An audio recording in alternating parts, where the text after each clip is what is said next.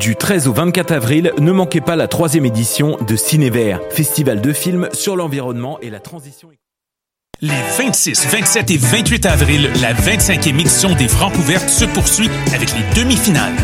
Où que vous soyez, vous pourrez faire le plein de découvertes musicales avec Ambre Ciel, Oui Merci, Calamine, Tremble, Étienne Copé, Douance, Superplage, Vendôme et Jam. En direct du Lion d'Or, assistez en ligne aux 3 prestations par soirée. Commentez et votez pour vos artistes préférés. Rendez-vous à francouvertes.com pour découvrir la programmation, écouter les extraits et visionner une foule de vidéos. Les Francouvertes, une présentation Sirius XM. Quand l'art est plus que jamais une brèche dans ce quotidien qui court sans cesse après ses lendemains, pourquoi ne pas saisir la chance d'y plonger à pieds joints? Ici Viviane Audet. En tant que porte-parole de la 25e édition du Festival Vue sur la Relève, présenté par Québecor, je vous invite à faire le saut avec moi dans cette programmation pluridisciplinaire de 25 artistes de la Relève et de leurs propositions audacieuses. Spectacle disponible en format numérique sur lepointdevant.com du 5 au 18 mai prochain. Tous les détails sur l'application mobile du festival.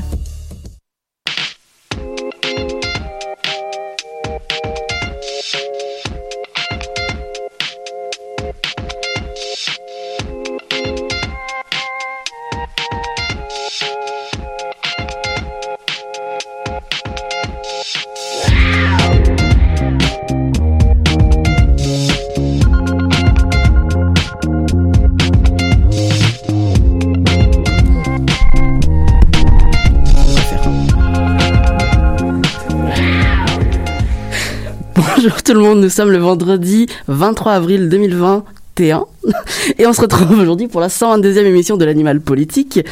Dernière émission, dernière ligne droite avant la session, on tient. Bon, aujourd'hui on a beaucoup de choses à aborder hein, et cette session m'a appris que le temps était précieux, alors ne le gâchons pas, on y va tout de suite. Pour cette dernière émission, avant un bon moment, l'équipe de l'Animal Politique vous a préparé un programme très complet, comme le blé. On va revenir sur la décision historique qui a été prise aux États-Unis à l'encontre de Derek Chauvin, sur la qualité de l'air dans les écoles du Québec et sur la journée de la Terre.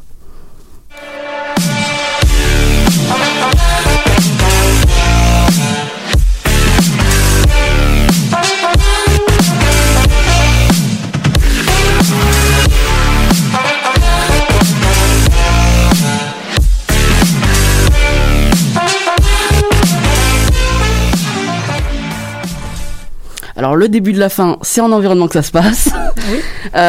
Bonjour Léa. Bonjour Nicolas. Alors hier, jeudi 22 avril, c'était la journée de la Terre, une journée destinée habituellement à sensibiliser le monde sur la crise climatique. Et nous sommes aujourd'hui au 2e jour du sommet sur l'environnement, organisé par les États-Unis, qui font leur grand retour dans la lutte contre le réchauffement climatique. Alors pour cette occasion, Joe Biden a invité de nombreux chefs d'État, comme notre cher Justin Trudeau, ou plus revenant encore, Xi Jinping, le président chinois. Le président. Oui. On est sûr de ça ? On va dire ça. L'objectif de ce sommet, c'était de discuter de l'environnement entre pays. Alors Léa, aujourd'hui, tu vas nous faire une petite mise en contexte parce que ça s'impose quand même. Donc pourquoi cette date du 22 avril ? En fait, qu'est-ce que ça signifie ? Eh ben, le jour de la Terre a fêté ses 51 ans. On lui dit bon anniversaire hier, puisqu'il est célébré tous les 22 avril. Un jour où on rappelle l'importance de la nature et de la préservation de la planète. Le but, c'est de sensibiliser les populations du monde entier sur les thématiques environnementales. Le premier jour de la Terre remonte au 22 avril 1970, créé par Gaylord Nelson, un sénateur américain inquiet de la détérioration de l'environnement aux États-Unis. Comme quoi, l'écologie, c'est pas nouveau. Ce n'est qu'à partir de 1990 que le jour de la Terre devient un événement mondial avec la participation de 141 pays, ce qui est pas rien. Le jour de la Terre a notamment contribué à l'organisation du sommet de la Terre des Nations Unies en 1992. En 2016, la signature de l'accord de Paris sur le climat lors de la COP21 s'est d'ailleurs déroulée le 22 avril. Plus actuellement, hier, jeudi 22 avril 2021, s'est donc tenu le premier jour du sommet organisé par Joe Biden pour parler d'environnement. Mais il me semble que le Premier ministre canadien, Justin Trudeau, donc, il a annoncé quelques petites nouveautés pour l'occasion. Qu'est-ce qu'il a dit par rapport au climat ? Justement, le Premier ministre du Canada a en effet pu s'exprimer hier à travers le sommet. Justin Trudeau a déclaré hier que la cible de réduction de gaz à effet de serre serait rehaussée. En effet, le Canada vise désormais une diminution entre 40 et 45% d'ici 2030 par rapport au niveau de 2005. Une annonce qui n'est déjà pas en adéquation avec le budget 2021 déposé ce lundi, qui parlait plutôt de 36%. Cette annonce, elle était très attendue car depuis l'accord de Paris en 2015, le seul pays du G7 à avoir augmenté ses émissions, c'est le Canada de 1%. Donc pour se donner une idée, depuis 2015, le Canada a réduit ses émissions de gaz à effet de serre de 23%, ce qui voudrait dire qu'il devrait viser une réduction supplémentaire de 17% en 9 ans. Mais tout ça, c'était bien sûr sans prendre en compte le virus et la crise actuelle qui est complètement mis de côté les enjeux climatiques depuis un an. Justin Trudeau a d'ailleurs dit, sans mauvais jeu de mots, « Nous devons agir tout de suite car il n'y a pas de vaccin contre la pollution de la planète. » Et sur ce coup, il a raison. Mais alors la question que je me pose et qu'on se pose tous en fait, c'est est-ce que la cible est réellement atteignable ? On va voir ça. Selon les réactions, ça dépend. Certains s'estiment déjà heureux de la nouvelle cible, comme le ministre de l'Environnement, Benoît Charette, qui a salué ce rehaussement. Mais d'autre part, il y a eu des réactions plus virulentes. La chef, du Parti Vert, Annamie Paul, a fait savoir son mécontentement. Je cite, « En annonçant un objectif de 40 à 45% de réduction des émissions de gaz à effet de serre, le Premier ministre communique au monde entier qu'il n'est pas sérieux lorsqu'il s'agit de faire du Canada un leader mondial dans la lutte contre la crise climatique ou la construction d'économies vertes. » Selon Patrick Bonin, responsable de la campagne climat-énergie chez Greenpeace Canada, la cible proposée par Trudeau est moins ambitieuse que ce qu'exige la science du climat, sans aucun engagement à éliminer les combustibles fossiles au pays et à l'étranger. Ce que propose Greenpeace, par exemple, c'est une cible aux alentours de 60% d'ici 2030, avec une élimination progressive des combustibles fossiles. On est donc bien loin de ce qu'a annoncé Trudeau hier. De manière générale, l'engagement que prend le Premier ministre canadien déçoit les environnementalistes qui réclament du Canada qu'il écoute et soit plus en phase avec les prescriptions scientifiques. Ce qui déçoit d'autant plus les environnementalistes, c'est de voir que le Canada ne prend pas autant de mesures que les États-Unis, pour une fois. Ça fait un moment que le Canada passait pour un exemple face à son voisin du Sud, mais désormais la donne a changé. Joe Biden a l'air bien parti pour renverser la tendance. Mais justement, c'est surprenant que ce soit les États-Unis qui proposent ce sommet. Qu'est-ce qu'on peut comprendre, qu'est-ce qu'on peut y voir ? J'ai envie de dire, voilà une bonne nouvelle, enfin. Ah, les bonnes nouvelles. C'est ça, c'est vraiment une initiative qui marque le retour des États-Unis dans la lutte contre le réchauffement climatique.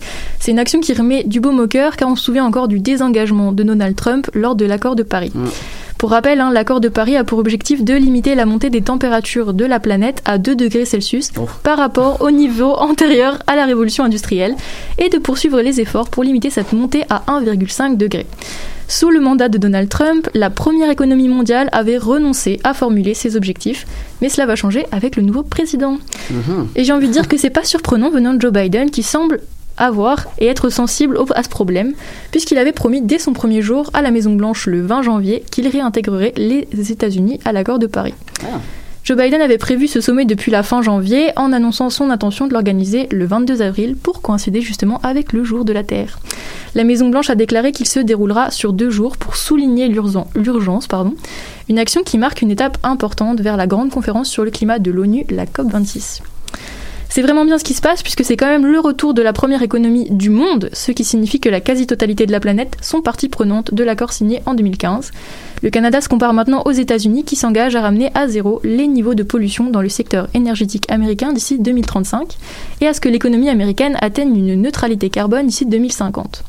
Joe Biden semble déterminé à faire table rase du passé en exhortant les dirigeants à profiter du sommet pour expliquer comment leur pays compte contribuer aussi à une ambition climatique renforcée. Et à un niveau plus global, il sert à quoi ce sommet ? Alors tout d'abord, la pandémie oblige, on connaît bien la chanson maintenant. Le sommet était virtuel, retransmis par la Maison-Blanche. De toute façon, j'ai envie de dire que c'est plus écologique, parce que ça en faisait du monde à transporter, puisque Joe Biden a convié à ce sommet une quarantaine de dirigeants. C'est pas mal. Exactement. Parmi eux, le Premier ministre du Canada, ça on est au courant, le président français, la chancelière allemande, le Premier ministre britannique, le Premier ministre indien, le chef du gouvernement israélien, le président turc ou encore le président brésilien. Jusqu'ici, c'était plutôt commun. Puis, Joe Biden a frappé fort en invitant le président chinois Xi Jinping et le président russe Vladimir Poutine. Ce sommet devait permettre aux dirigeants invités de discuter des actions à prendre pour freiner l'urgence climatique. Au programme donc, réduction des émissions de gaz à effet de serre ou encore transition vers la carboneutralité. Joe Biden a fait exprès de convier, selon lui, les pays qui émettent le plus de gaz à effet de serre, qui sont aussi des États moteurs dans la lutte contre le changement climatique ou très affectés par les effets du changement climatique. Le but à l'échelle mondiale, c'est toujours de limiter le réchauffement à 1,5 degré Celsius et d'atteindre l'objectif de l'accord de Paris sur le climat. Et est-ce qu'on a eu des déclarations dont on n'aurait pas parlé du côté des autres chefs d'État ? On a eu quelques déclarations. Oui, en fait, ils ont tous fait un petit discours. Hein. Mmh. On dirait que le réchauffement climatique a permis de réchauffer les relations, sans mauvais jeu de mots, entre les chefs d'État qui semblaient un peu froids. Le président de la Chine ainsi que la Russie ont tous deux exprimé leur désir d'engagement et leur envie de développer des solutions pour lutter contre les enjeux climatiques. Et pour finir, est-ce que ça va concrètement changer quelque chose pour la planète ? Concrètement, pour l'instant, c'est un peu rapide de dire oui. Ça fait un jour et c'est pas encore terminé. Il y a eu des discours, mais voilà, il y a de l'espoir en tout cas. Ouais. Parce qu'en effet, c'est pas avec des jolis discours que la crise va se régler et on peut encore avoir des craintes avec la crise du Covid qui n'est toujours pas terminée. Mmh. Pour la communauté scientifique, ce n'est pas assez. Il faudrait, selon elle, des mesures plus contraignantes pour les pays, puisqu'à ce rythme, l'ONU estime que la température pourrait augmenter de 3 à 5 degrés d'ici la fin du XXIe siècle. On est bien loin de l'objectif des 1,5 degrés prôné par l'accord de Paris. Mais c'est quand même un grand pas vers une entente plus internationale. Le sommet va permettre d'aborder des questions complexes sur les énergies fossiles, entre autres, le charbon, le pétrole et de plus en plus le gaz naturel, qui sont la cause de la croissance des émissions de gaz à effet de serre, mais dont toutes les économies industrialisées dépendent fortement. C'est pourquoi la rencontre fera une place importante aux aspects économiques des changements climatiques. Ce sommet représente surtout un signe positif pour la future COP26 qui se déroulera en novembre prochain à Glasgow. Donc affaire à suivre. COP26, j'étais resté bloqué à COP21. Non, c'est COP26 maintenant. Parfait, tu reviendras nous en parler alors en septembre pour l'évolution d'ici là. Oui. En tout cas, merci beaucoup d'avoir assuré la chronique environnement, Léa. Hein, merci. C'est un peu l'ascenseur émotionnel à chaque fois. C'est bonne nouvelle, mauvaise nouvelle, bonne nouvelle. Merci aussi à Lila Dussault qui nous écoute probablement, avec qui tu alterner une semaine sur deux. Tiens, en parlant de réchauffement climatique, on écoute Heatwave ou Vague de chaleur pour les moins à l'aise d'entre nous en anglais de Julien Baker.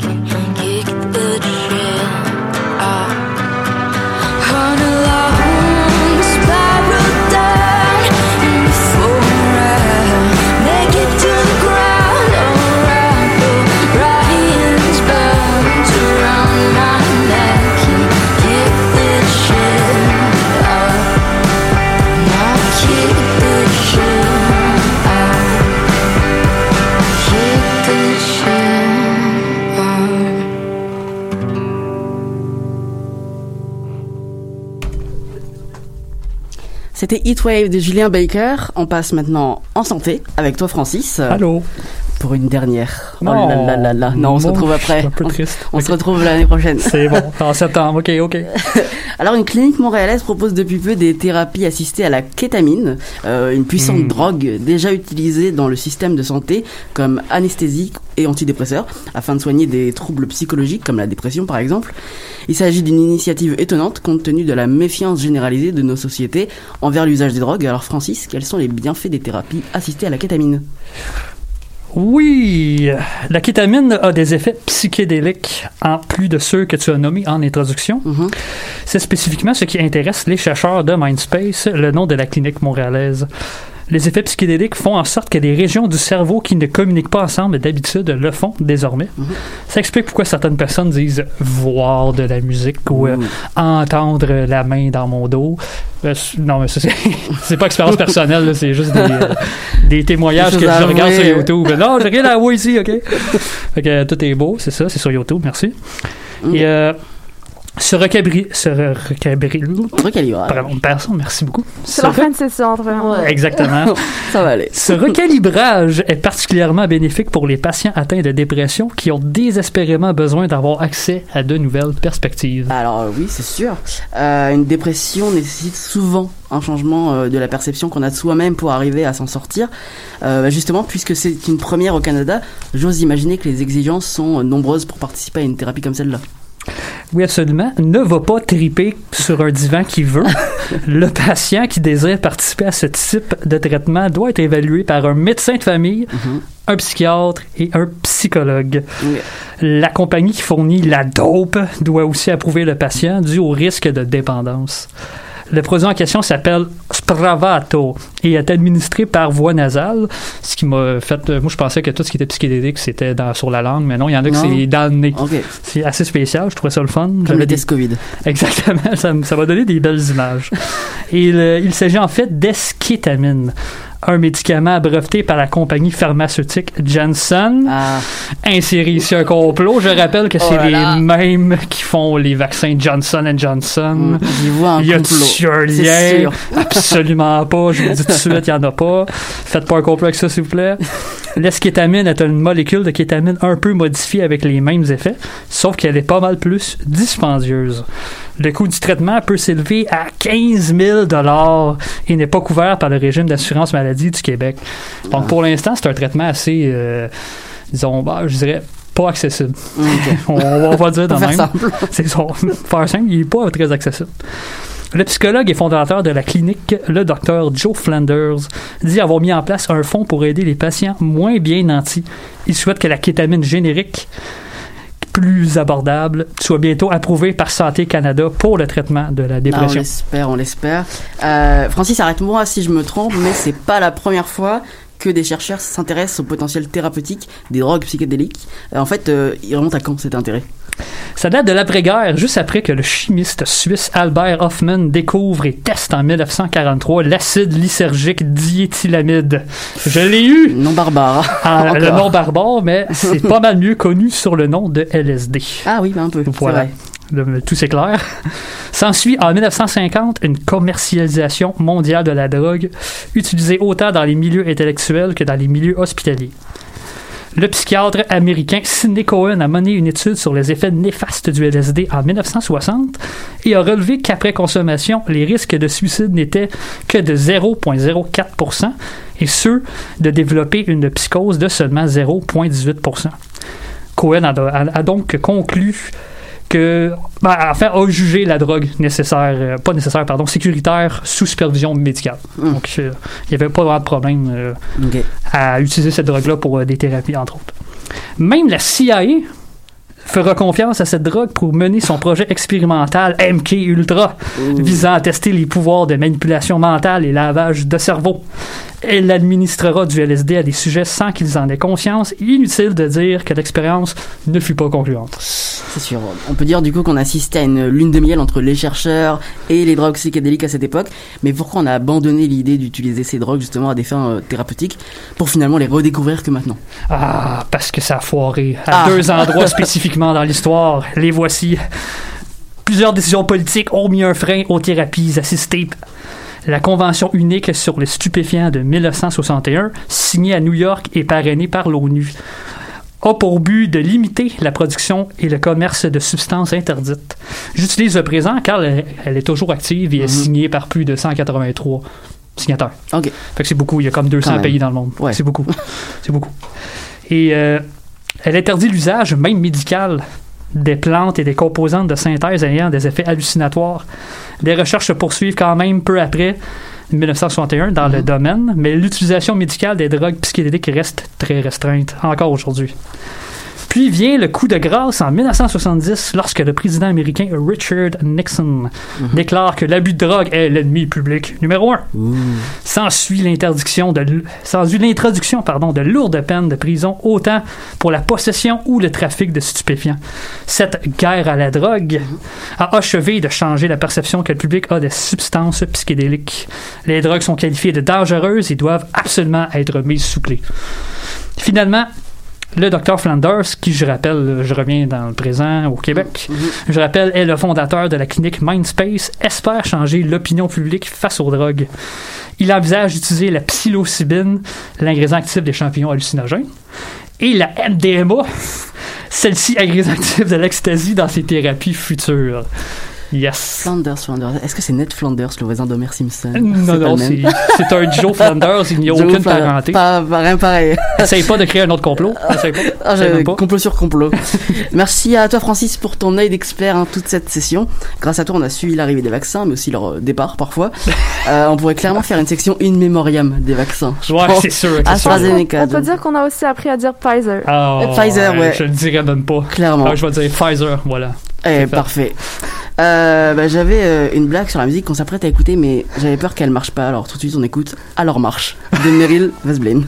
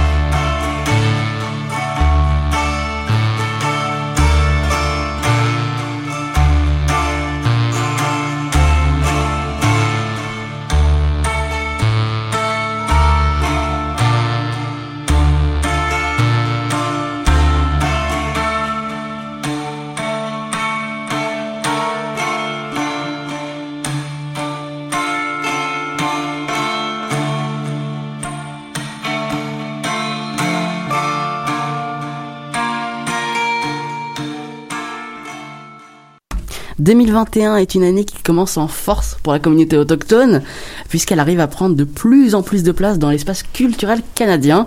Maud, on va voir ça avec toi aujourd'hui. Bonjour. Allô. Ben oui, exactement. Je tiens à souligner la précieuse présence dans la sphère culturelle canadienne.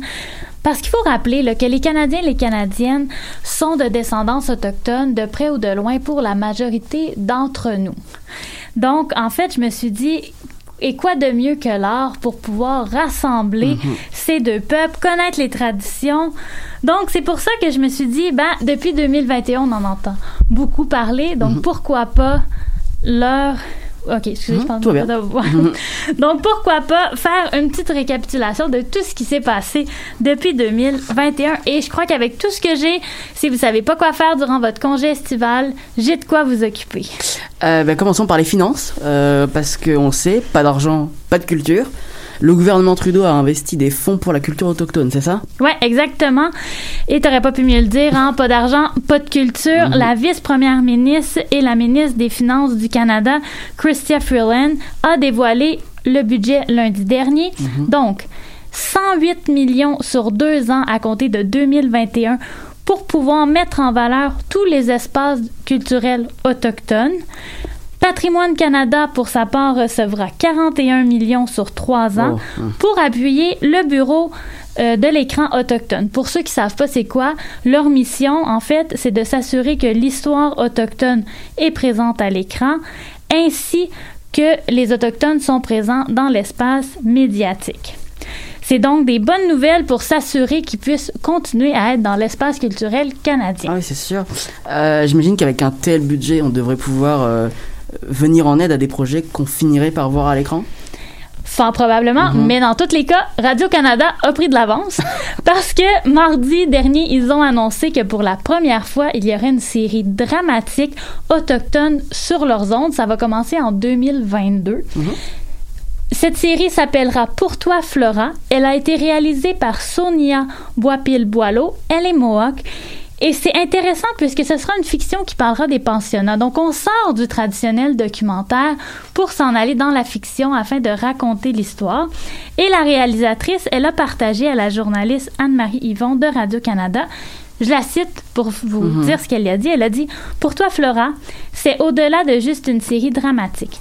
C'est une réappropriation, pas juste de la culture de la langue, mais de notre place dans la sphère médiatique et artistique du Canada. » Pas mal.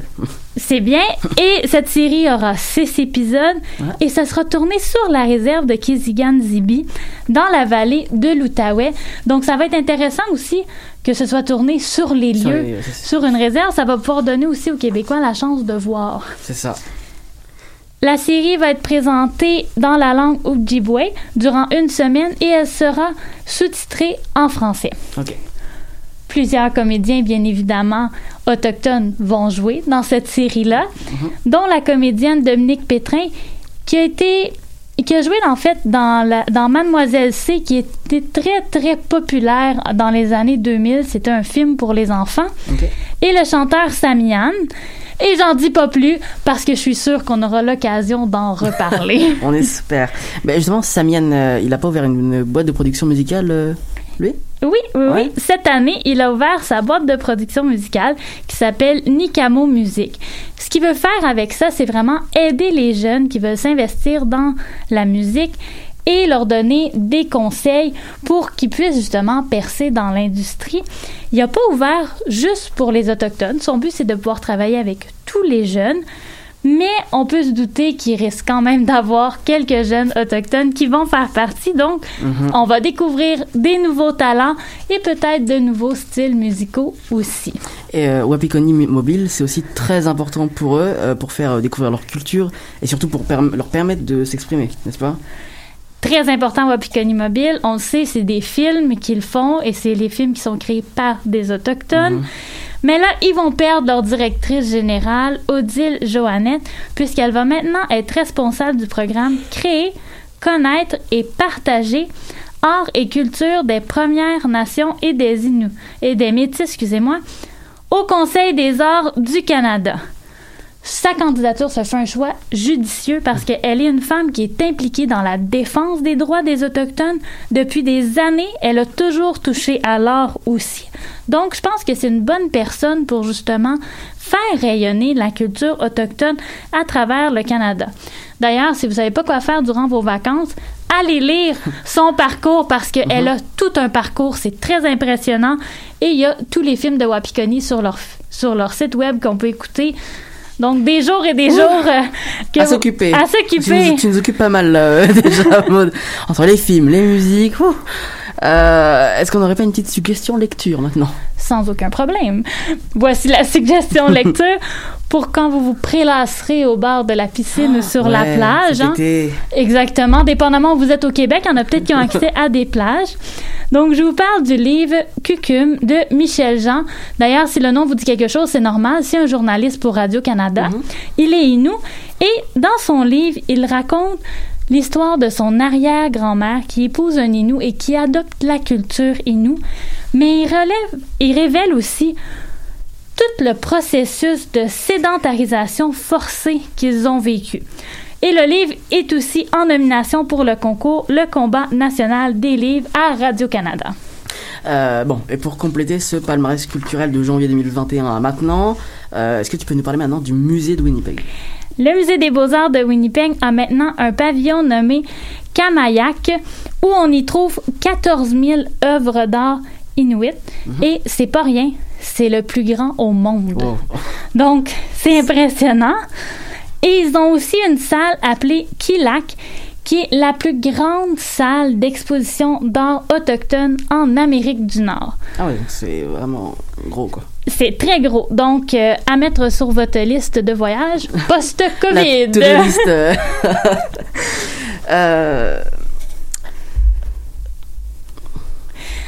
Et il y a aussi l'UQAM. L'UQAM a fait quelque chose aussi. Donc, cette année, ils ont décidé, ils ont une nouvelle bourse et ils vont offrir 2 bourses de 10 000 $ pour des étudiants autochtones qui seraient intéressés à étudier en journalisme. La bourse... elle s'appelle Aondeon Denrowe. Si je fais des erreurs de prononciation, je tiens d'ailleurs à m'excuser.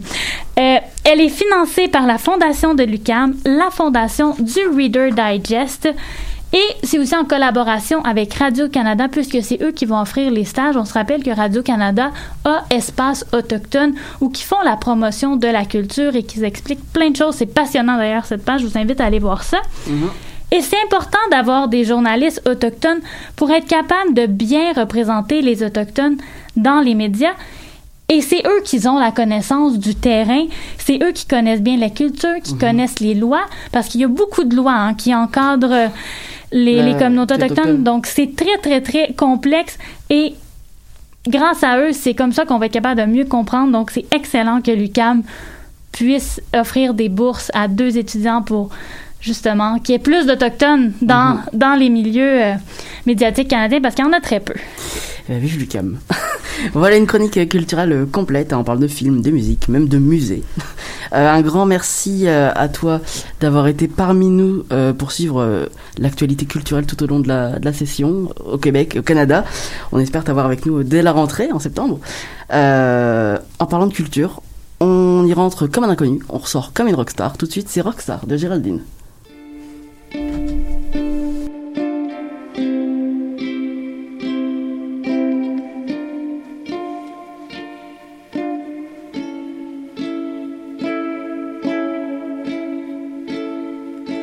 Je me sens vieille, je me sens jeune, je me sens pure, je me sens trop.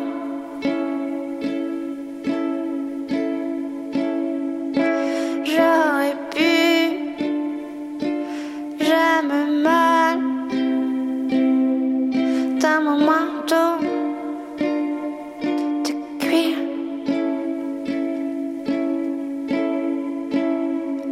Y'a plus rien grave maintenant parce que t'es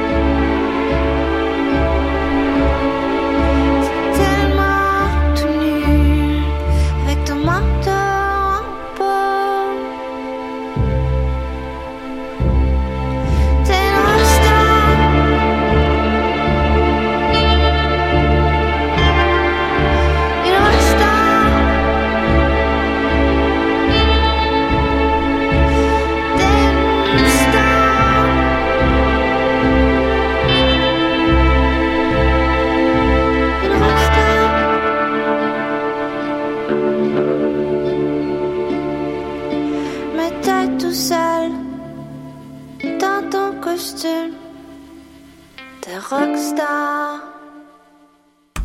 Éducation. On en parle depuis longtemps, la ventilation dans les écoles soulève beaucoup d'inquiétudes depuis le début de la pandémie, auprès des spécialistes de la santé, des partis d'opposition à l'Assemblée nationale, mais aussi des parents. Après beaucoup de contestations à tous les niveaux, le gouvernement avait annoncé à l'automne 2021 que des tests seraient effectués dans les écoles du Québec pour évaluer justement la qualité de l'air. Les résultats ont été publiés cette semaine par le ministère de l'Éducation. Geneviève, qu'est-ce qu'il dit ces résultats ? Mais les conclusions de l'étude démontrent que près de la moitié des classes dépassent la cible par Québec. Plus exactement, ce sont 48,8% des classes qui ne permettent pas de respecter les normes mises en place par le gouvernement du Québec pour assurer de meilleures conditions sanitaires et de la réussite scolaire, comme ils l'ont mentionné. Mmh. Selon la santé publique du Québec, la COVID-19 se transmet beaucoup plus facilement dans les espaces restreints, ventilés de façon inadéquate à forte densité d'occupants et lorsque la durée d'exposition est prolongée. Ouais. Dans le fond, dans une salle de classe. Hein, c'est ça. Pour résumer. Avoir l'analyse publiée par le gouvernement, ça ressemble pas mal à ça. Rappelons que les écoles sont à ce jour responsables du quart des éclosions au Québec, ce qui en fait la deuxième source d'éclosion de la province après les milieux de travail qui causent plus de la moitié des éclosions. J'allais te demander justement. Ouais. Okay. Ces tests permettaient de déterminer si les salles de classe avaient un taux acceptable de dioxyde de carbone, de CO2, dans 15 000 classes de 3 000 écoles partout au Québec. Le ministère de l'Éducation avait fixé sa cible à 1000 parties par million, à 1000 ppm. Mmh. Le ministre de l'Éducation, Jean-François Roberge, indique qu'un taux de 1500 ppm est acceptable et sécuritaire si on se fie à d'autres exemples dans le monde. Mais dans le fond, plus que de ppm, moins c'est bon. Oui, ça j'imagine. Plus de 90% des salles de classe ont un taux de CO2 qui se situe en dessous de 1500 ppm. Dans sa directive aux écoles, Québec demandait de respecter une concentration de 1000 ppm pour garantir une bonne qualité de l'air en expliquant qu'un taux de CO2 supérieur nuit à la réussite éducative. Donc, à la limite, c'est 1000 et il accepte jusqu'à 1500. Exact. Il dit 1000, c'est l'idéal. Il dit que c'est pas parfait, mais c'est bon. Mais il accepte jusqu'à 1500 parce que j'imagine qu'il y en a beaucoup qui ont 1500, comme près de 1500, fait que ça a l'avantage. On va monter la moyenne, exact. Comme ça passe mieux. Maintenant que les résultats sont publiés, qu'est-ce que le gouvernement prévoit de faire justement pour améliorer la qualité de l'air dans les écoles? Le ministre de l'Éducation affirme que des correctifs ont été apportés dans plus de 90% des locaux qui ont été testés. Le ministère avait pourtant dit que les travaux seraient complétés d'ici au 15 mars. On est le 23 avril. Ça peut dépasser. Oui. Radio-Canada rapporte que dans les quelques 150 classes où il y a des retards, plusieurs écoles sont fermées par la santé publique à cause d'éclosions, justement. Ça prouve qu'il y a un besoin. On a besoin d'arranger la situation. Hein. Dans les écoles où les correctifs ont été apportés dans les classes à plus de 1500 ppm, 43 d'entre elles ont réussi à faire passer leur niveau de CO2 sous ce seuil. Fait qu'au moins, les correctifs apportés sont efficaces. Ouais. Il faut savoir, par contre, que le ministre Roberge s'était retrouvé dans l'embarras à plusieurs reprises à ce sujet. En mars, Radio-Canada avait révélé que le protocole des tests n'avait pas été fait en collaboration avec l'Institut national de la santé publique, comme le ministre l'avait pourtant affirmé par le passé. Oups! Oui, fait que dans le fond, ils ont décidé eux-mêmes les barèmes des tests. 1500, ça passe. Exact. On fait nous-mêmes. Le 15 avril, Radio-Canada avait aussi dévoilé qu'il y avait eu plusieurs irrégularités dans les tests. Le protocole n'avait pas été respecté dans la majorité des tests, ce qui laisse nécessairement paraître que la situation est meilleure qu'elle ne l'est réellement. Tout va bien. En plus de faire un test qui n'est pas legit avec la santé publique, il ne respecte même pas. Ça va super bien. Là. Le test qui était demandé, il y avait 3 étapes. La première, il fallait prendre 3 mesures, dans le fond. La première mesure devait être prise avant le début des cours, avant l'arrivée des élèves. Une autre mesure devait être prise au milieu du cours, en présence des élèves, et une dernière encore avec les élèves dans la salle après avoir ouvert la fenêtre pendant 20 minutes. Oui. Le test avait été critiqué par plusieurs scientifiques parce qu'il manquait de rigueur. Plusieurs enseignants avaient aussi critiqué que c'était pas réaliste qu'on demande que les fenêtres soient ouvertes en plein hiver parce que ça représente pas la réalité. Je veux dire, il fait quand même froid, là, hein, oui. Pour ouvrir une fenêtre pendant 20 minutes, ça peut devenir frisquet. Dans son enquête, Radio-Canada révèle ça que les mesures 2 et 3, quand les élèves sont dans la classe, n'avaient pas été respectées. Soit qu'on ouvrait les fenêtres plus longtemps ou que les mesures étaient prises en l'absence des élèves alors qu'on demandait clairement qu'ils soient présents. ce qui avantage les résultats. Hein. Bref, un ensemble de mesures qui venaient biaiser les résultats et surtout une autre fois où le ministre Roberge paraît mal. Il a d'ailleurs été critiqué par l'opposition là-dessus. La porte-parole de l'opposition officielle en matière d'éducation, Marois Risky, réclame plus de transparence de la part du gouvernement caquiste. Elle demande au ministre Roberge de rendre disponible la liste des écoles dans lesquelles il y a un problème de ventilation, chose qui n'a pas été révélée dans le rapport. Fait qu'on ne sait pas où est-ce qu'il y a des problèmes, dans le fond, là. Ouais, on en rigole, mais c'est quand même un sérieux problème. Parce c'est inquiétant, que là. Il envoie de la sécurité quand même des enfants. Donc exact. Puis c'est responsable de tellement d'éclosions qui vont aller au-delà des écoles. Et avec les variants, les jeunes sont de plus en plus touchés. Fait que c'est important d'être conscientisé à ça. Exact. Si je ne me trompe pas, les critiques envers le ministre Roberge, elles ne sont pas nouvelles pourtant. Effectivement, il est quand même régulièrement pointé du doigt pour ses incohérences et son manque de transparence, que ce soit des partis d'opposition, des parents et surtout du personnel enseignant qui subit directement les répercussions de ces agissements. Les enseignants partout au Québec ont d'ailleurs fait part de leur mécontentement lors d'une grève de 90 minutes le 14 avril dernier. Il y en a beaucoup qui ont trouvé ça ridicule que ce soit juste 90 minutes, alors que, tu sais, ils demandent beaucoup de choses, mais ça change pas grand-chose, 90 minutes. Là, à part un peu compliquer les trucs pour l'administration, ça n'a pas fait grand-chose. Mais ils et elles demandaient au ministre Roberge de meilleures conditions de travail alors que leur convention collective n'a pas été renouvelée depuis mars 2020. Il me semble que ce serait un minimum d'offrir des bonnes conditions de travail à ceux et celles qui sont à la base de notre éducation. Le premier ministre François Legault l'a souvent dit, l'éducation est chère à ses yeux, mais il me semble qu'il devrait clairement agir pour assurer le bien-être des enseignants qui font en sorte que notre éducation fonctionne. Ben, survie en ce moment, on pourrait dire. Là, trop de paroles, quoi, plus d'action. Monsieur Legault a d'ailleurs été questionné sur la satisfaction envers son ministre de l'Éducation, Jean-François Roberge, la semaine dernière. Il a réitéré sa confiance en son ministre et confirme qu'il ne prévoit pas de remaniement ministériel d'ici aux prochaines élections en 2002. Ouf, 2022. 2022, c'est loin. Hein. Oui, exact. Okay, avec comment les profs se sentent en ce moment, clairement qu'il y a quelque chose qui doit être fait. Là. Puis c'est pas la première fois que le ministre est critiqué. Il y a quelques semaines, je t'en avais parlé, il y avait une lettre qui avait été publiée dans le Journal de Montréal pour reprocher au ministre ses agissements, puis son inaction, puis son manque de compassion aussi envers le personnel enseignant. Là, fait que une accumulation de mesures, de choses. Exact. Merci beaucoup, Geneviève, de t'être penchée sur toutes les questions liées à l'éducation et parfois même sans concession, comme l'affaire Hélène Boudreau, qui a fait beaucoup de bruit au début du mois. J'en parlais, le temps qui passe vite, il faut donc profiter du moment présent. C'est pourquoi on va terminer cette dernière émission en écoutant Maintenant, de Claudel.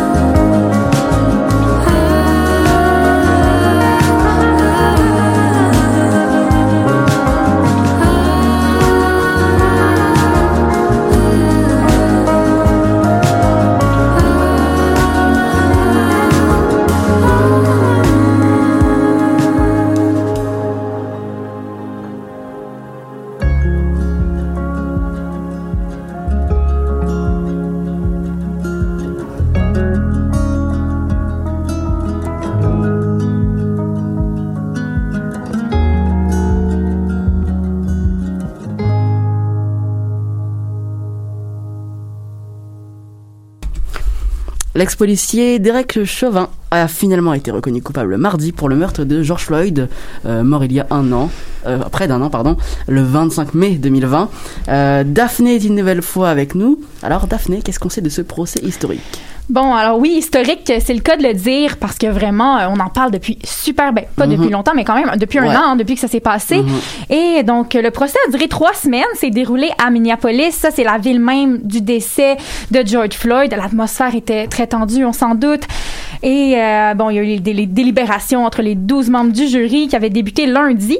L'équipe était composée, je tiens à le mentionner, de différentes origines ethniques là, pour vraiment avoir...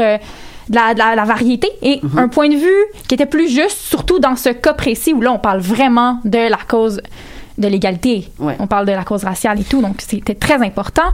Et finalement, Derek Chauvin a été reconnu coupable des 3 chefs d'accusation qui pesaient contre lui. Mmh. Plus précisément, il a été jugé coupable de meurtre au 2e degré, de meurtre au 3e degré et d'homicide involontaire. Un lourd bilan. Ah, il les cumule.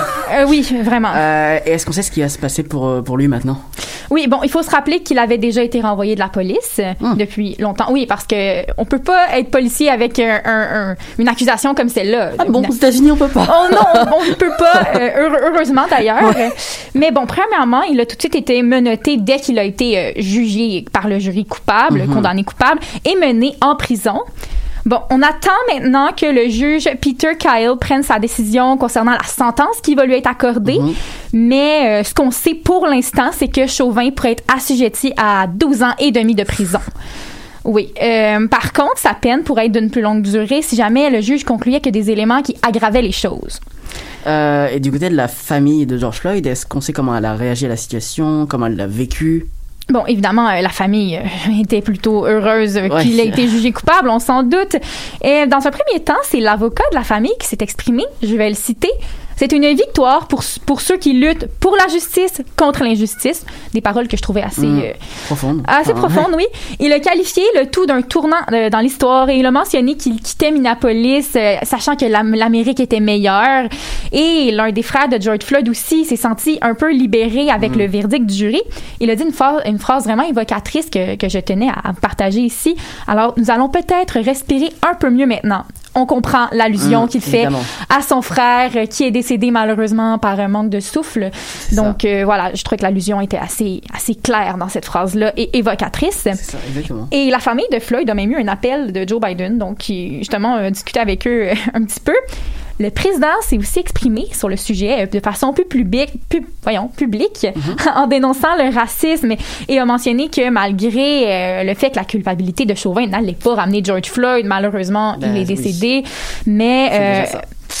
c'est ça, on ne peut pas ramener quelqu'un, mais que la décision du jury était peut-être un moment significatif, un tournant dans cette lutte-là. Et même Obama aussi là, a pris la parole. Et vraiment, c'était gros, là. Obama a pris la parole et a amené à la population à poursuivre la lutte pour les enjeux raciaux. C'est un grand moment pour les États-Unis. Vraiment, vraiment. On le sent, c'est sûr. Et quel effet ça a eu dans la population? Oui, ben c'est ça, faut dire ce procès-là, c'était l'un des plus symboliques et importants de ceux menés contre les policiers. Puis avec l'impatience que l'on avait tous de connaître finalement après presque un an, le verdict, on ne peut pas vraiment s'étonner de la vague de joie que ça a amené et dans toute la population, précisément aux États-Unis, et cette vague de joie-là s'est plus concrètement fait ressentir devant le tribunal de Minneapolis. La foule dehors de 200 personnes était rassemblée là sur les lieux et c'était vraiment des manifestations de joie. C'est rare qu'on peut dire ça, mais là c'était une manifestation joyeuse. Et oui, vraiment, ça fait plaisir, vraiment. Et les manifestations criaient des phrases telles que justice et Black Lives Matter, la vie des Noirs compte. Donc on sentait vraiment une sorte d'euphorie, un second souffle dans la société. Sans mauvais jeu de mots encore. Sans mauvais jeu de mots, mais c'est vraiment ça. C'est vraiment un second souffle, un espoir vraiment envers cette lutte-là. Et est-ce que la condamnation de Chauvin pourrait avoir un impact sur le procès de Kim Potter, la policière qui a tué donc Dante Wright, tu nous en parlais? Oui, la semaine passée. Un jeune Afro-Américain de 20 ans qui est mort donc le 11 avril dernier. Il y a un événement similaire malheureusement qui montre qu'il y a encore des progrès à faire, mais c'est certain que la condamnation de Chauvin va probablement avoir des répercussions sur ce qui va advenir avec Kim Potter. Je vais expliquer pourquoi. C'est que Cette condamnation-là prouve à la population américaine mondiale qu'il y a un changement en ce moment dans la lutte raciale. Et donc, les attentes de la population envers ce qui est fait par les autorités et par la justice a augmenté. Okay. Donc là, si jamais Kim Potter n'avait pas un jugement qui était juste, la population serait vraiment... Mais on verrait ça comme un recul, en fait. On verrait ça comme un retour en arrière, exactement. Et là, on pourrait... La population, ça risque de brasser, en d'autres mots. Vraiment, si jamais la peine était insuffisante pour l'ex-policière. Donc, je dirais que le juge... en fait, le jury a mis la barre très haut. Ouais, c'est sûr, là. Donc, il y a de grosses attentes derrière, après. Et bien, j'espère qu'en fait, la cause va continuer de progresser. On n'espère pas qu'il va y avoir un retour en arrière. Et s'il y a bien une chose qui n'est pas une première historique, c'est les affaires, évidemment, malheureusement, de meurtres à l'encontre de la population afro-américaine aux États-Unis. Malheureusement. Est-ce que, du côté de la police, on a des mesures qui ont été prises pour réformer le système? Oui, bon, surtout précisément à Minneapolis. Donc, il va y avoir une enquête qui va être mise en procédure. Alors, pour citer le procureur général, il dit qu'il va y avoir une enquête pour déterminer si la police de Minneapolis suit un modèle ou des pratiques de maintien de l'ordre inconstitutionnels ou illégaux. Donc, bien entendu, on va évaluer s'il y a un usage excessif de la force qui est pratiqué globalement par les policiers, précisément de ce poste-là, Minneapolis. Ouais. Et je tenais à ajouter à ça une donnée très révélatrice qui pourrait un peu indiquer quelles conclusions on pourrait avoir à la suite de cette étude-là, de cette évaluation de cas-là. C'est que c'est une donnée qui avait été annoncée dans le New York Times en 2020. Quand on analysait les données officielles, selon une étude, c'est que le service de policiers de Minneapolis avait recours à la violence environ 7 fois plus souvent envers les Noirs que les Blancs lors des arrestations. Wow. Donc, comme je dis, ça peut donner une idée de ce qu'on va retrouver ensuite dans l'étude qui va être faite à Minneapolis. Et si jamais on découvre qu'effectivement une enquête, après une enquête approfondie, qu'il y a des lacunes, on pourrait vraiment amener des actions concrètes comme des réformes dans le système de justice de police à Minneapolis. Ouais. On espère qu'il y aura des réformes pour changer la donne. Quoi. Mais exactement, parce que c'est beau d'avoir les résultats, mais ensuite, une fois qu'on a les résultats, c'est très important de mener des actions concrètes pour venir améliorer les choses. C'est sûr. Mais on voit par exemple la décision qui a été prise avec Derek Chauvin, mais est-ce que ça peut vraiment ouvrir la voie? Parce que finalement, chaque procès va être différent.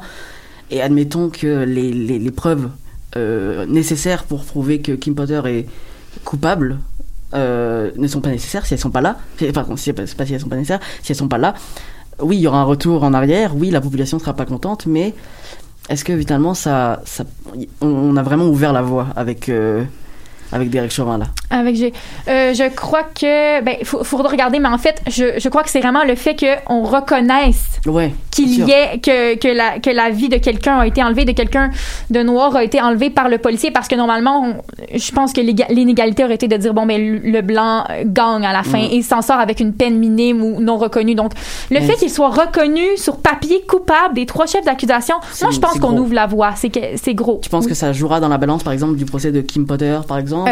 En fait, oui, parce que, comme je l'ai dit tantôt, l'attente de la société est plus grande, et je crois que ça met une certaine pression sur le système de justice qui doit vraiment donner le verdict le plus juste possible. Je ne sais pas ce que vous en pensez par rapport à ça. Manon, oui, Francis est avec nous. Bonjour. Francis qui est revenu pour le débat.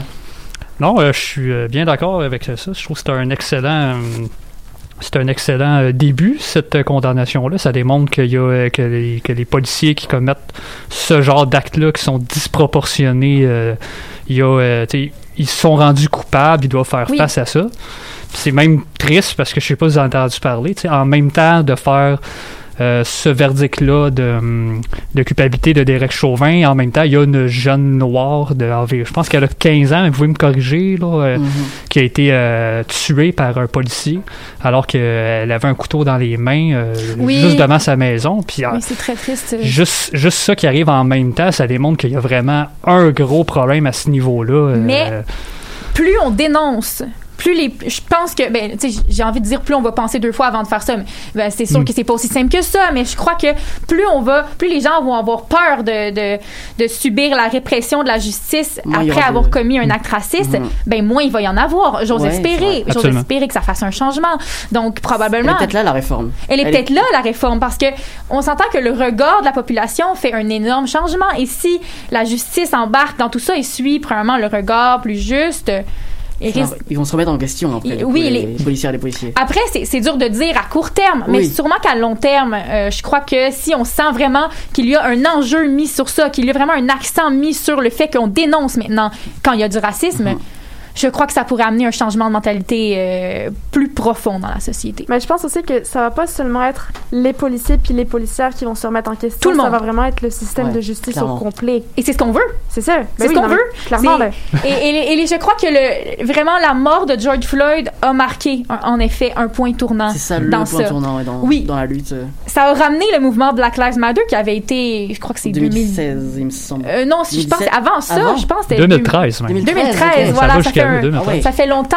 Et pas qu'on avait oublié la cause, mais là, c'est vraiment cet événement-là qui a remis la flamme. Exactement. Donc, c'est triste qu'on ait dû arriver à des pertes humaines pour que la cause s'améliore. Mais tout de même, je crois qu'au moins George Floyd aura donné un héritage. C'est horrible qu'il ait perdu la vie. Oui, malheureusement, c'est horrible. Il devrait pas être fier d'avoir ouvert la voie. C'est dommage qu'on ne puisse pas discuter avec lui et lui dire à quel point il a changé quelque chose pour tous les autres qui ne vivront pas ça, qui ne vivront pas la même injustice que lui, il a vécue. Est-ce que vous avez autre chose à ajouter? Non, on va s'arrêter là. Tout a été dit. Merci à toi, Daphné. C'est un plaisir de clore l'émission, la dernière émission. La dernière. On s'est très peu vu à l'Animal Politique, un peu plus peut-être au récap. Et je vous invite à écouter le récap le lundi à 17h. Chez nous de la pub, Nico. Merci. Merci. Non, aucune concurrence entre les émissions, qu'on soit clair. On s'entraide. Si je me souviens bien, tu avais fait une chronique culturelle au début du mois. Puis concernant la langue, la langue française. Les musiques françaises. À travers les émissions, la musique diffusée à la radio, oui, ça. Et donc la chronique internationale de la semaine dernière et cette semaine. Oui. Est-ce que tu as d'autres talents comme ça D'autres talents. Entre la chronique culturelle, la chronique internationale. Je suis sûr qu'elle peut faire santé à ma place, je suis sûr. Oui, elle peut faire toutes les chroniques. Je tiens également à remercier Marius, qui n'est pas parmi nous aujourd'hui, mais qui a fait un travail remarquable depuis janvier et qu'on espère retrouver sur les ondes de choc au plus vite. C'est ainsi que se termine notre 122e émission de l'Animal Politique. C'était la dernière pour la session d'hiver 2021. Un grand merci à toute l'équipe. Francis Auclair, Maud Ravenel, Léa Corsini, Marius Gelner, Geneviève Abran, James Auclair et Lila Dussault. Merci à toi, Daphné, d'avoir été parmi nous ces dernières semaines. Merci également à Manon Touffet, qui est en régie depuis le début, mais aussi à Louis Garneau-Pilon, sans qui l'émission n'aurait pas pu avoir lieu le 26 février dernier. Merci à vous, chers auditeurs, chères auditrices, d'avoir toujours été fidèles au poste. Enfin, merci à Choc qui nous a laissé une heure de liberté chaque vendredi pour parler de sujets variés, aussi bien au Québec, au Canada qu'à l'international. C'était Nicolas Fivella à l'animation. On se donne rendez-vous dès le mois de septembre.